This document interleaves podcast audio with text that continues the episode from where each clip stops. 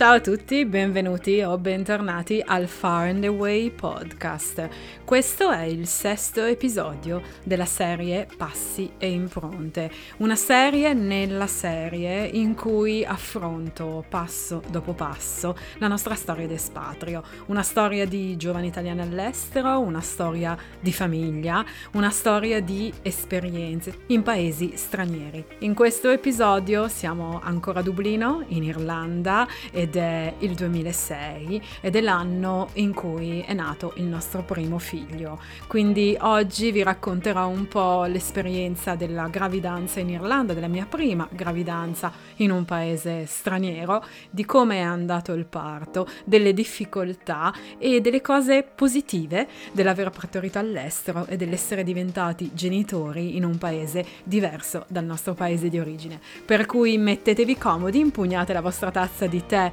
e di caffè ed entriamo nel mondo della gravidanza, del parto e del diventare genitori in Irlanda.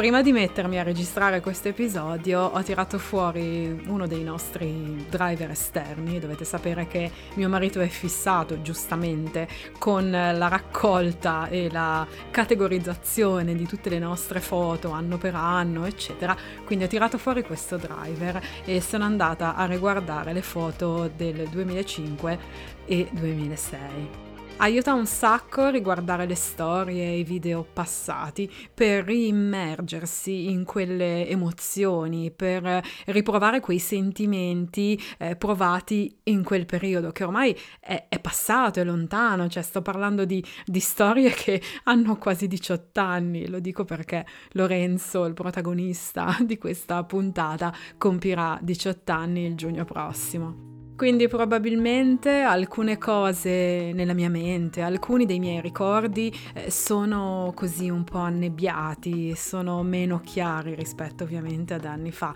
e quindi le foto e i video mi hanno aiutato a rimettere in luce quelle emozioni, quelle difficoltà, quelle paure perché ecco no, non è stato facile eh, avere il primo figlio in Irlanda, il parto in particolare è stato molto molto complesso e oggi per la prima volta lo racconterò. Probabilmente questa puntata non consiglio di ascoltarla se siete incinta. Io non ho mai raccontato le mie esperienze di gravidanza e parto ad amiche che erano incinta perché sono sempre stata dell'opinione che, vabbè, meglio non spaventarle. In più ogni esperienza è a parte e quindi è meglio viverla serenamente, informandosi il giusto su cosa può succedere, come può essere. Ma ecco, probabilmente il mio racconto del parto e della nascita di Lori potrebbe lasciare così un pochino sconvolti. Ma facciamo un attimo un passo indietro, vi ho lasciato all'ultimo episodio al momento del matrimonio con Gerardo nel settembre 2005. Ecco, non passa tanto tempo dal matrimonio alla gravidanza, cioè diciamo che è una cosa quasi immediata e quindi scopro di essere incinta qualche mese dopo il matrimonio e da lì inizia il mio percorso di gravidanza a Dublino. Ai tempi lavoravo in questa multinazionale americana, la stessa per cui lavorava mio marito. Io ero nel settore Enterprise Customer Service, mentre lui si occupava di supporto tecnico. E quindi devo dire sono stati mesi molto molto belli perché andavamo a lavorare insieme, non lavoravamo proprio fianco a fianco, ognuno era nel suo dipartimento, però diciamo che come coppia ci piaceva l'idea di uscire di casa insieme, prendere gli stessi mezzi pubblici per andare al lavoro e ritrovarci magari in pausa pranzo insieme ai colleghi eccetera. Quindi devo dire che ho vissuto una gravidanza al lavoro molto molto bella, anche perché in quegli anni i nostri ritmi lavorativi, ecco poi non è che sono cambiati tanto, sono sempre stati abbastanza così, erano molto rilassati, nessuno ci chiedeva di fare straordinari, iniziavamo alle 9, finivamo alle 5, c'era tutto molto relax. Questo ovviamente mi ha aiutato a vivere la prima gravidanza in maniera molto serena e tranquilla, cioè non avevo un ritmo di vita serrato oppure stressato anzi. Poco prima di scoprire di essere incinta eh, avevamo deciso di spostarci dal centro di Dublino alla periferia di Dublino perché comunque tra di noi, tra me e Babbo Farendaway c'è sempre stata questa cosa fin dall'inizio eh, in cui ci siamo conosciuti, questo desiderio fortissimo che non so, è un po', un po' difficile da spiegare, questo desiderio forte di mettere su famiglia insieme, cioè proprio nel primo momento in cui ci siamo incontrati abbiamo capito che ok sì, io e te dobbiamo fare qualcosa insieme di importante e abbiamo abbiamo fatto diverse cose, in particolare tre, e devo dire che così fin da subito abbiamo sentito il desiderio di lasciare un po' la mondanità dublinese, quindi la vita di locali, uscire al pub, eccetera, per andare un attimo così a fare una vita un po' più comoda, relax e tranquilla, sottotono anche, nella periferia di Dublino, eh, un po' più verde, più tranquilla, eh, dimensione proprio di quartiere, era tutto molto più eh, relax ed era quello il tipo di vita che volevamo, cioè eh, io avevo 26 anni, lui ne aveva 28, eh, volevamo una dimensione più appunto di famiglia, di coppia, eravamo un po' stufi no? della mondanità dublinese e sentivamo il bisogno di qualcosa di diverso. Inconsciamente, senza saperlo, durante quel trasloco ci siamo preparati quindi già all'arrivo di Lorenzo. Avevamo preso in affitto una casetta con una sola camera da letto, quindi ecco, non è che eravamo proprio preparatissimi all'arrivo di un bambino, ma quella è stata la nostra casa per diverso tempo. Eh, una casa che comunque ci bastava. Ecco, eh, forse l'ho già detto anche in altre puntate, spesso ci si immagina gli espatriati, no? gli italiani all'estero come quelli che, eh, wow, chissà che successo hanno, chissà che case comprano, che vita fanno. No, noi eravamo una semplice coppia di italiani, eh, come tante altre coppie di, di persone di qualunque nazionalità, che comunque si accontentava di quello che poteva permettersi, poteva trovare. E in quel momento, per noi economicamente, era possibile solo quel tipo di sistemazione. E quindi ci siamo tranquillamente accontentati di una piccola, un appartamento, una piccola casetta, insomma, eh, con una camera da letto, la cucina, un bagno e, ed era così, era il nostro nido e io più riguardo quelle foto più mi rendo conto di, dell'importanza del farsi bastare e dell'essere felici di quello che si aveva. Eh, siamo in una società dove si vuole sempre di più, dove tutti mostrano quello che hanno, dove si parla di successo, si parla di, di soldi, di, eh, di, cose materiali, no? E rivedere quelle foto di noi due in quella casetta piccola dove c'era sempre uno stendino aperto con i panni da una parte, dove c'era un mobilino di plastica eh, comprato da quel negozio, si chiama Argos, se avete vissuto in Irlanda o in UK sapete cosa intendo, era tipo una sorta di postal market però fisico, nel senso che andavi in questo negozio, compravi dal catalogo e poi te lo davano lì subito alla cassa. Ecco, eh, tante cose semplici, banali, che però ci rendevano felici, eravamo contenti, ci sembrava veramente di avere tutto. E così in quell'autunno del 2005 è iniziata la mia esperienza di gravidanza in Irlanda, un'esperienza totalmente nuova perché appunto la prima gravidanza, ma anche una gravidanza vissuta in un paese straniero, del quale conoscevo l'inglese, ma devo dire non come lo conosco adesso, quindi ho fatto fatica all'inizio quando andavo dai medici, quando dovevo chiedere le cose, quando mi spiegavano le cose, capitava che non capivo proprio tutto. Poi fortunatamente alle visite veniva sempre anche Gerardo con me, quindi in due ce la cavavamo, però ecco, uh, dal punto di vista linguistico non è banale quando vivi in un paese straniero e devi affrontare una situazione, in questo caso medica, insomma, ehm, e non conosci la lingua al 100%. Ma oltre allo scoglio della lingua c'era uno scoglio di procedure, di modi di fare, di, di approcci, no? totalmente diverso dall'Italia. Ero giovane, ero impreparata, non sapevo cosa mi aspettava esattamente e mi trovavo ad avere a che fare con un sistema totalmente diverso. Mia madre e alcune mie amiche cercavano di darmi qualche consiglio, di dirmi come le cose dovevano essere fatte, ma io mi scontravo con un sistema che faceva le cose in maniera molto molto diversa.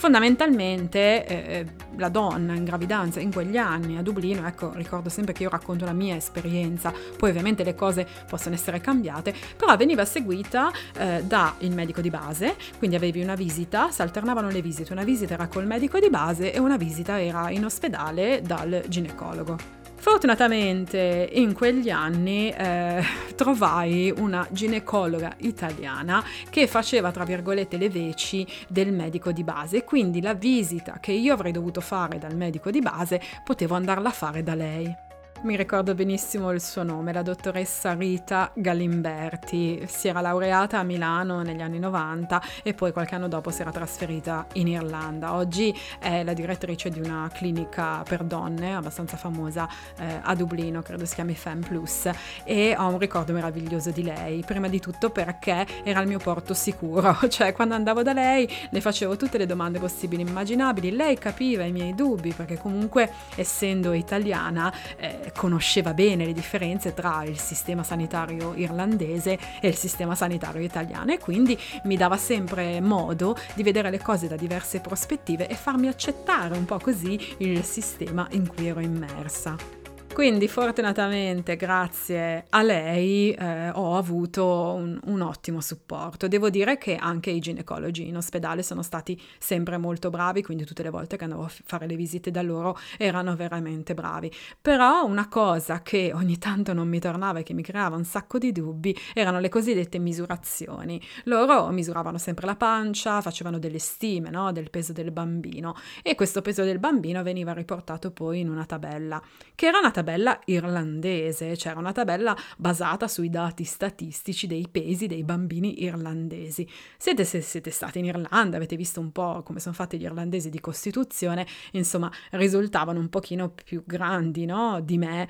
di noi, soprattutto di me e mio marito. Quindi più di una volta mi sono trovata in situazioni un po' così di panico, di paura, perché mi dicevano che il bambino poteva essere piccolo rispetto alla media, eccetera, ma questa media era una media irlandese, quindi io io cercavo sempre online di vedere le tabelle delle medie dei pesi italiani, un pochino mi consolavo e dicevo, ah no, ok, va bene, però rientra in quelle italiane, no? Questo per far capire quanto in un paese straniero eh, vivere un'esperienza del genere ti insegna anche a vedere le cose proprio da diversi punti di vista e prendere un po' con le pinze quello che ti viene detto, come ti viene detto, eccetera. E, e questo mi è servito, diciamo, ho imparato sulla mia pelle, no? A non panicare troppo se un'informazione diversa da quella che mi aspetta letto e cercare di capirne un attimo il senso. Qualche giorno fa è nato il bimbo di una mia carissima amica che vive in Sicilia, eh, lei ha avuto una bella gravidanza, una gravidanza che quando ne parliamo insomma mi dice sempre stata condivisa un po' con tutto il paese, no? tra virgolette,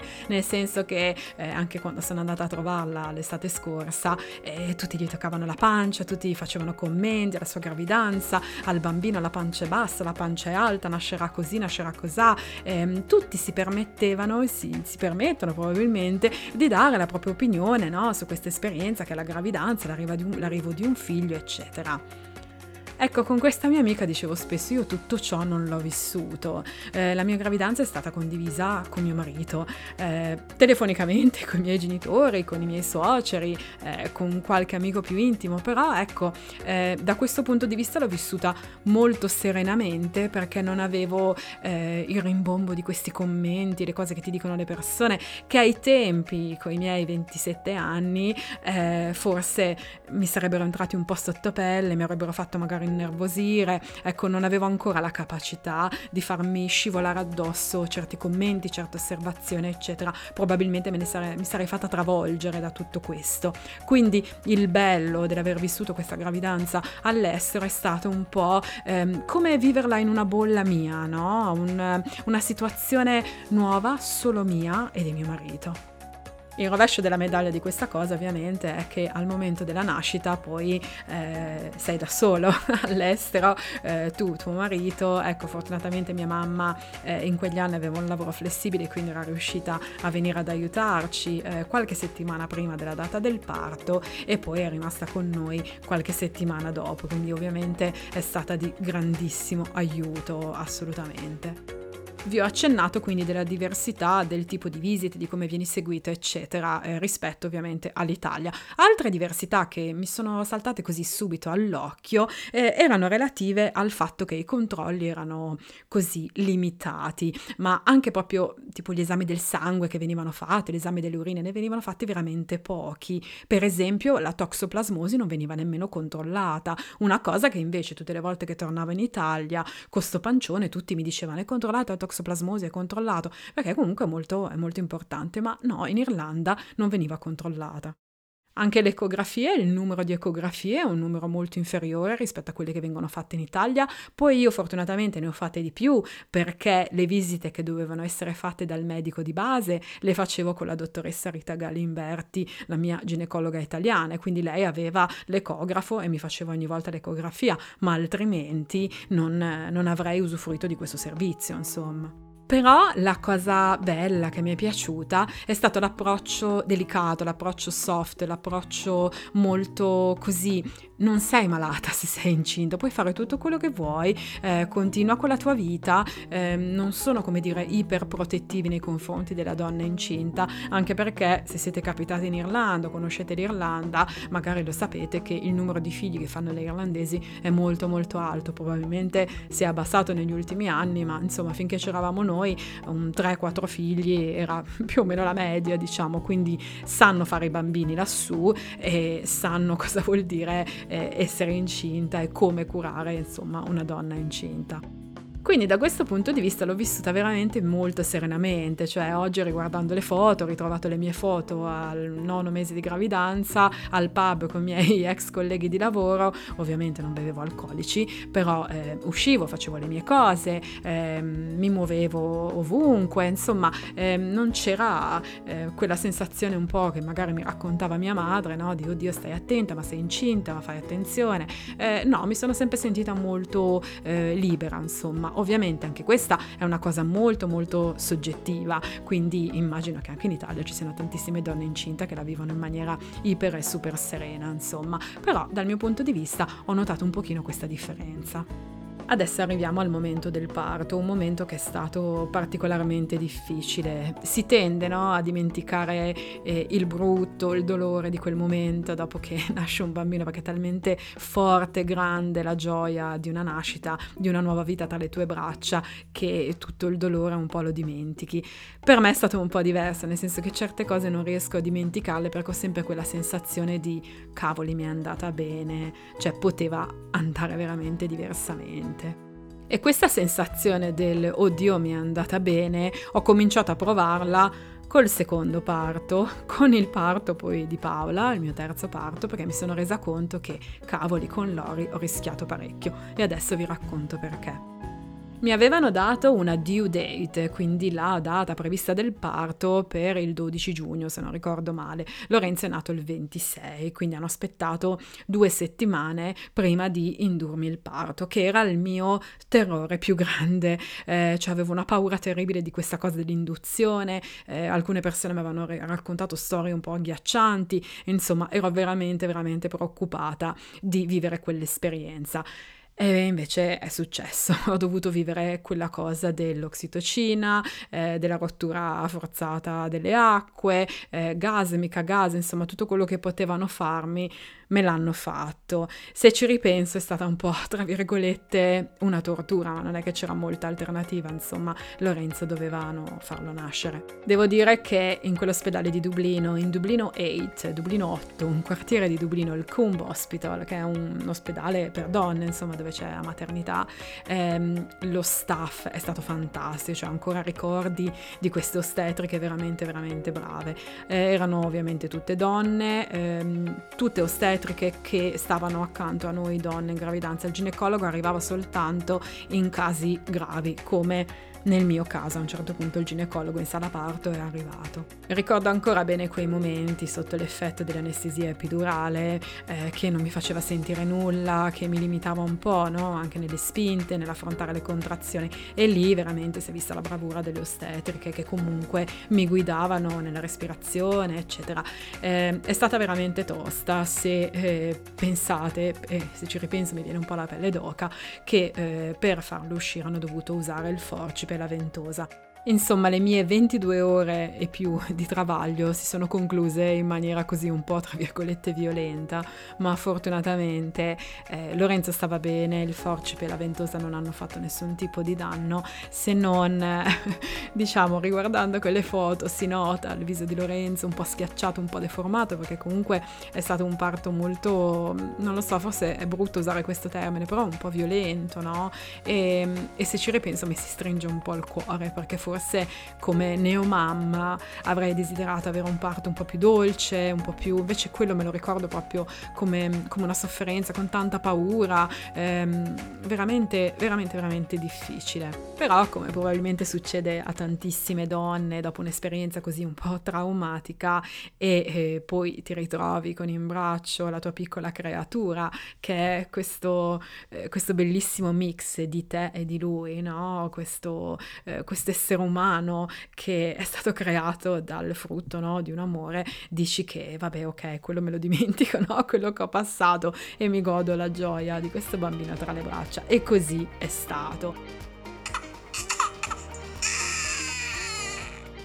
Avevamo 28 anni io, eh, 29 anni, quasi 30 Gerardo, due giovani genitori italiani in Irlanda con in braccio il nostro piccolo Lorenzo. Ammetto che nel riguardare le foto e i video di oggi eh, mi sono fatta impressione da sola, nel senso che ero veramente, veramente giovane, ero veramente una ragazzina e boh, la strada che abbiamo fatto, tutto quello che è successo, Lori che sta per compiere 18 anni, io che sono qui in questo podcast a raccontarvi questa storia, è veramente così incredibile, no? E dà un fascino particolare a tutte le storie della vita. Non è facile vivere un'esperienza così come quella della gravidanza e del parto lontano da casa, lontano dalla tua famiglia, lontano eh, dagli amici più cari. Eh, è, è difficile, assolutamente difficile però la cosa, secondo me, la potenza di questa cosa è l'unità che si crea tra il papà e la mamma,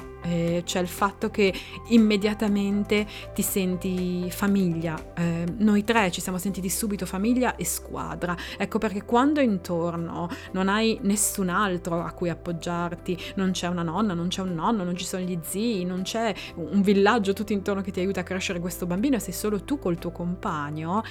e riesci a trovare quell'equilibrio di supporto eh, costante, forte, devi trovarlo perché non c'è nessun altro che ti può aiutare se non tu e lui. E anche se questa cosa era stancante, perché eravamo sempre solo io e lui a dover gestire Lorenzo, a doverci organizzare, sicuramente eh, ci ha dato la forza di essere un'ottima squadra e di crescere insieme come genitori. Eravamo io e lui, non avevamo eh, interferenze di nessun altro, nessuno ci diceva come dovevamo fare, eh, a che ora bisognava cambiare il bambino, ma così a caldo, così a freddo, ma perché piange. E questa cosa io mi ricordo, l'ho vissuta quando sono tornata in Italia la prima volta. Lorenzo Lorenzo aveva un mese, abbiamo preso l'aereo per portare Lorenzo in Italia e farlo conoscere a tutti, ai nonni, agli zii, eccetera. Io mi sono trovata sommersa da tutti questi consigli non richiesti, pareri non richiesti. E ammetto che sì, li ho tollerati per, le, per quelle tre, quattro settimane che mi sono trovata in Italia, ma poi quando sono tornata a casa mi sono ritrovata sola a casa con mio marito, io e lui in controllo della nostra situazione, del nostro figlio, della nostra vita, devo dire che ecco no, non era male e negli anni poi questa cosa ha dato i suoi frutti, insomma, perché comunque anche nel crescere i nostri figli siamo riusciti a dare sempre la nostra direzione e solo quella. Non senza difficoltà, perché per questa cosa paghi un prezzo caro, che è il prezzo di non avere mai nessuno che ti aiuta. Quindi non abbiamo mai avuto dei nonni dove, ok, mi ci tenete i bambini che stasera io e lui usciamo? No. E quindi eh, questo ha fatto sì che per tanti anni non ce la sentivamo, devo dire la verità, di prendere delle babysitter, eccetera. Quindi per tanti anni siamo stati io e lui, e poi vabbè Lorenzo e i nostri bambini poi che sono arrivati dopo, insomma. Anche in questo caso riesco a vedere del positivo in una situazione che se vista da fuori potrebbe essere eh, complessa difficile, perché oddio Fabiana, ma come avete fatto da soli all'estero a crescere il bambino, eccetera. Credo invece che questi passi compiuti da genitori italiani all'estero, queste scelte prese di mettere su famiglia in un paese straniero dove non avevamo una casa di proprietà, a quei tempi devo dire non avevamo nemmeno la macchina. Ecco, oggi ho rivisto le foto, eh, anzi un video che Gerardo ha fatto dalla nostra casetta in questa località che si chiamava Tirestown, vicino a Dublino, ha fatto il video dalla finestra e dalla finestra fuori si vede la macchina che avevamo preso a noleggio, quindi Gerardo aveva noleggiato una macchina eh, qualche settimana prima della mia presunta del parto fino poi al mese dopo per far sì appunto di avere un mezzo di trasporto nel caso in cui appunto dovesse portarmi ehm, in ospedale eccetera. Quindi non avevamo nemmeno una macchina non avevamo una casa di proprietà o avevamo un appartamentino con una, ca- una sola camera da letto. Insomma partivamo veramente dal nulla e questa scelta comunque ha lasciato delle impronte forti delle impronte che ci hanno portato a sentirci indubbiamente molto molto uniti ad accontentarci sempre di tutto quel piccolo che avevamo e di provare gioia veramente per le piccole cose. Quindi ecco, ha avuto un senso tutto ciò, lì è iniziata la nostra famiglia Far and Away con l'arrivo di Lorenzo che come dicevo prima tra qualche mese compie 18 anni e a me ancora non sembra vero e niente, mi ha fatto piacere raccontarvi questo pezzo della nostra storia, un pezzo molto molto importante. Torno tra qualche settimana con il settimo episodio di Passo Impronte, quindi non perdetevelo. Io per adesso vi saluto, vi ringrazio ancora di essere arrivati fin qui e ci sentiamo martedì prossimo per un altro episodio del Far and Away podcast. Ciao a tutti!